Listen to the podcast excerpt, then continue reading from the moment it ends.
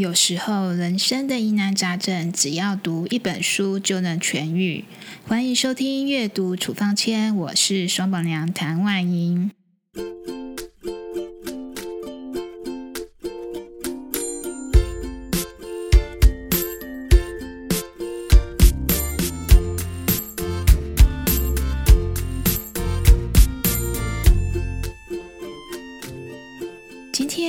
和朋友们分享的书呢，书名是叫做《大鱼爸爸》。中国这里的书名是《大鱼》。双宝娘呢一直喜欢书超过电影哦。不过《大鱼爸爸》的电影啊和原著一样精彩哦。这一次双宝娘是因为看完电影才来追原著小说的。原著小说至今已经有二十年的历史。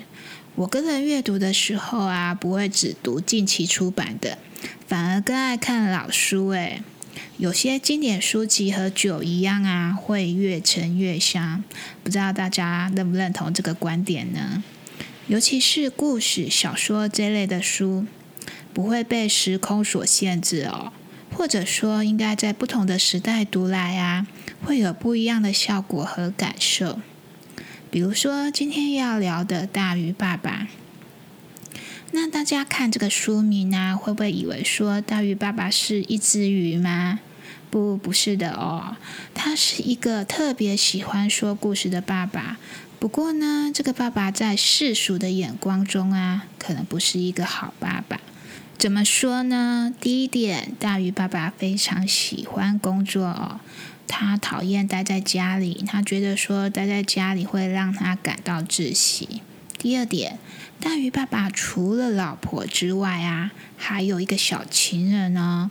这个小情人和他相差快二十岁，他同时让两个女人的人生啊都过得非常的辛苦，因为没有一个人可以得到一颗完整的心哦。最后一点。大鱼爸爸无时无刻都在讲故事，这一点啊，让大鱼爸爸的儿子非常生气。儿子觉得说爸爸老是不正经，连要死之前还死性不改，让他哭笑不得，无法原谅他。大鱼爸爸让我想起我自己的老爸啦。之所以叫老爸，是因为双宝娘的爸爸五十五岁才有我，真的是名副其实的老爸爸。我爸爸呢是个独生子，又出生在大家庭里。如果说要聊起我爸爸，那就一定要先聊一聊我爷爷。我爷爷啊，年轻的时候呢，在地方上算小有名声跟地位的。他是一个做官的，相当于现在说的县长吧。我爷爷毕业于广西道师范哦，也就是广西师范学院的前身。据我爸说啊。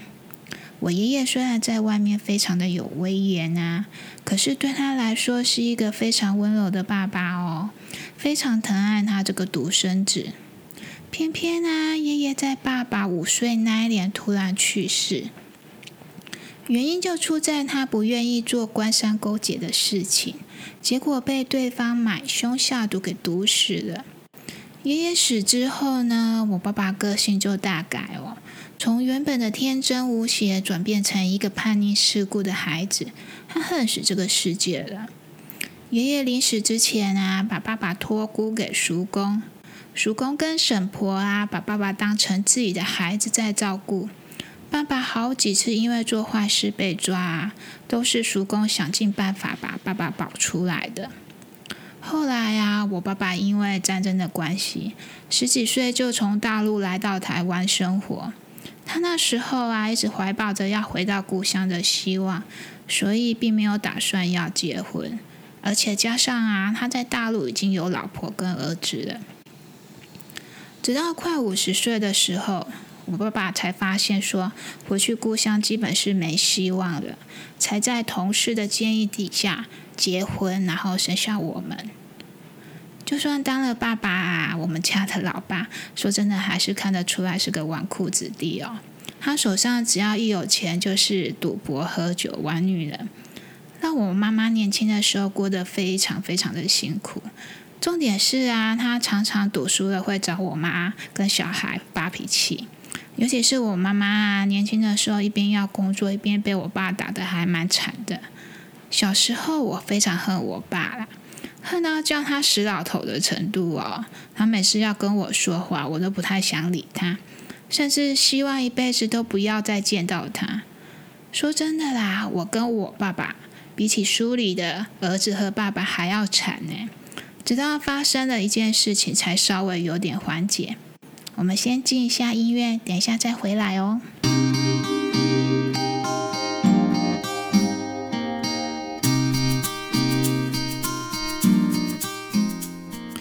有一次呢，我跟我爸又因为一件小事情吵起来哦。我爸这个人很容易因为小事情生气，我们家的人都已经非常习惯了，所以我也不太想理他。可能就是因为我不太想理他的态度，惹火了他，他随手就抽出皮带要打我。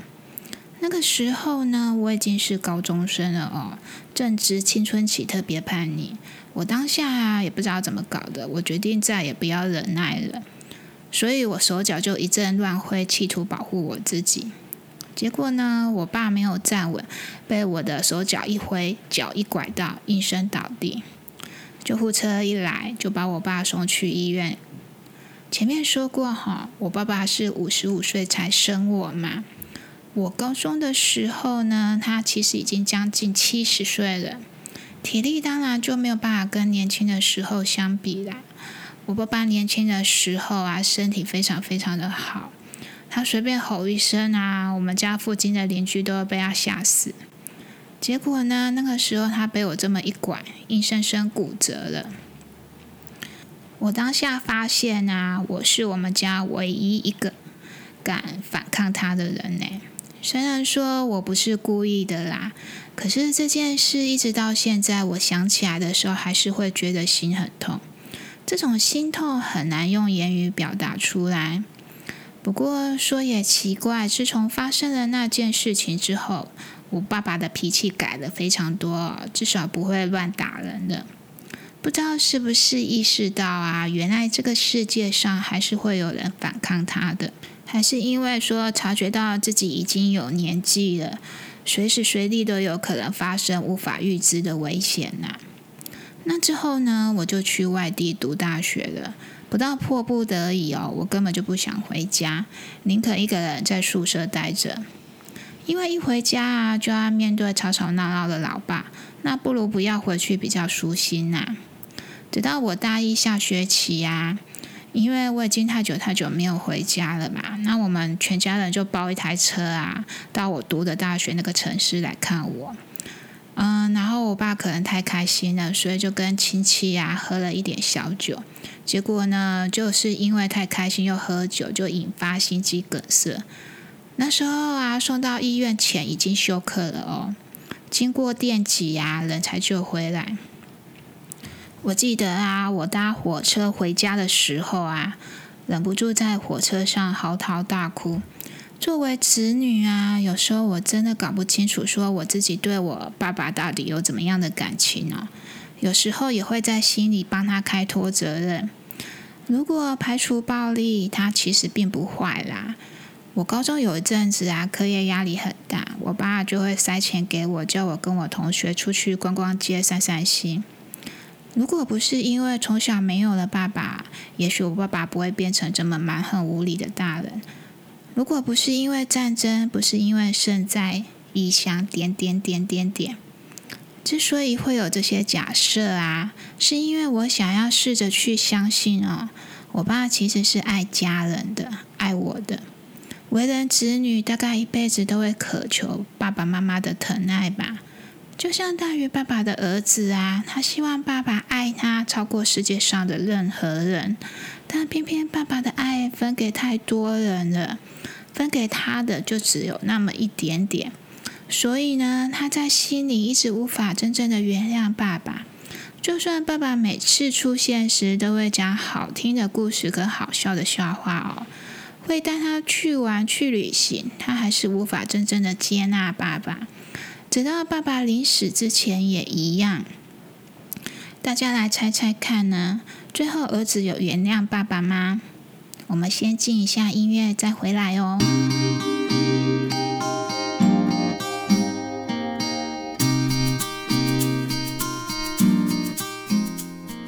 前面说到原谅嘛，我认为说，与其原谅啊，不如先学会放下。怎么说呢？别人犯下的那个错误，就好像一颗大石头哦。如果我们一直让它压在心上，就算我们表面上看起来没怎么样，可是我们的心里呀，永远无法真正的轻松快乐耶。只要一想到过去啊，马上就会觉得说心被错误和伤害重重压着，无法呼吸。这种状态时不时就来那么一下啊，人的精神是会崩溃的。大鱼爸爸的儿子啊，可能跟我一样吧。为了逃避想起来，他故意和爸爸离得远远的，以为这样就可以忘记爸爸对他做过的种种伤害。你曾经逃避过的东西，哈，会很像回力镖。大家小时候玩过回力镖吗？回力镖，我们轻轻的打出去的时候啊，它在打回来的时候，力道和伤害会比之前更大更猛哦。那儿子在爸爸临终的时候又回到他的身边，我想他已经做足准备要接那个回力镖了，要接受之前曾经逃避掉的痛苦哦。这时候他发现啊，爸爸依然顾我，每次和他说重要的事情的时候，他又开始说故事、耍嘴皮子、开玩笑，他自然会非常的生气啦。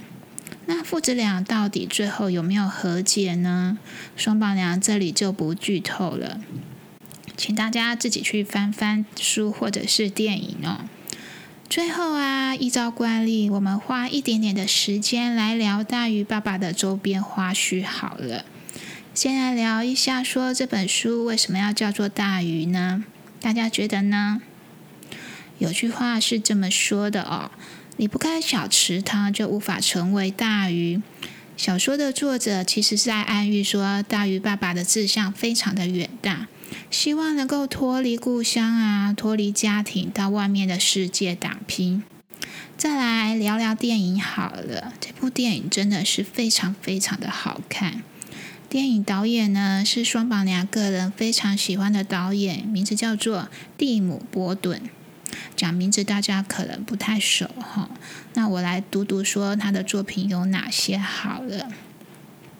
蝙蝠侠、巧克力工厂、剪刀手爱德华、决战星球、大河之恋，这其中几部大家应该都有看过吧？片片都是强片哦。听到这里，大家是不是哦？原来就是那个导演呐。这位导演呢，他偏爱黑色幽默，我觉得他的视觉元素非常的独特。我很喜欢呢，他在大鱼电影中啊，把两条故事线交叉一起的做法哦。其中一条是爸爸年轻时冒险的故事，另外一条是儿子寻找父亲真实模样。电影里面有一幕是双宝娘最喜欢的画面呢。爸爸年轻的时候，为了追求妈妈啊，一直在他家的花园等着。年轻英俊的爸爸在一整片黄色花海中等待的眼神啊，让我回味不已。这个画面呢，最后也成为小说二十周年再版的封面哦。有兴趣的人可以上网搜寻看看。以上就是双宝娘今天的分享。如果你喜欢今天的分享，认同阅读处方签的想法，或是对节目有任何的意见，请在 Apple Podcast 留下评语与双宝娘互动哦。下一集的节目里，双宝娘要分享的也是电影原著小说。对了，有个朋友啊问我说，我为什么分享那么多小说呢？因为双宝娘是个小说迷啊，除了小说之外，我当然也会看其他种类的书啦。但看的最多最广的啊，其实还是小说，最喜欢的也是小说。那做 podcast 经营专业啊，对我来说是一种分享的行为。我个人认为说，要分享就要分享自己非常喜欢的东西啊。如果没有分享自己真心喜欢的东西，我觉得。呃，听众朋友啊，或者是粉丝朋友，其实会发现的。好，那回答问题就到这里结束喽。希望大家下一次要准时收听。那阅读处方签，我们下次再见喽，拜拜。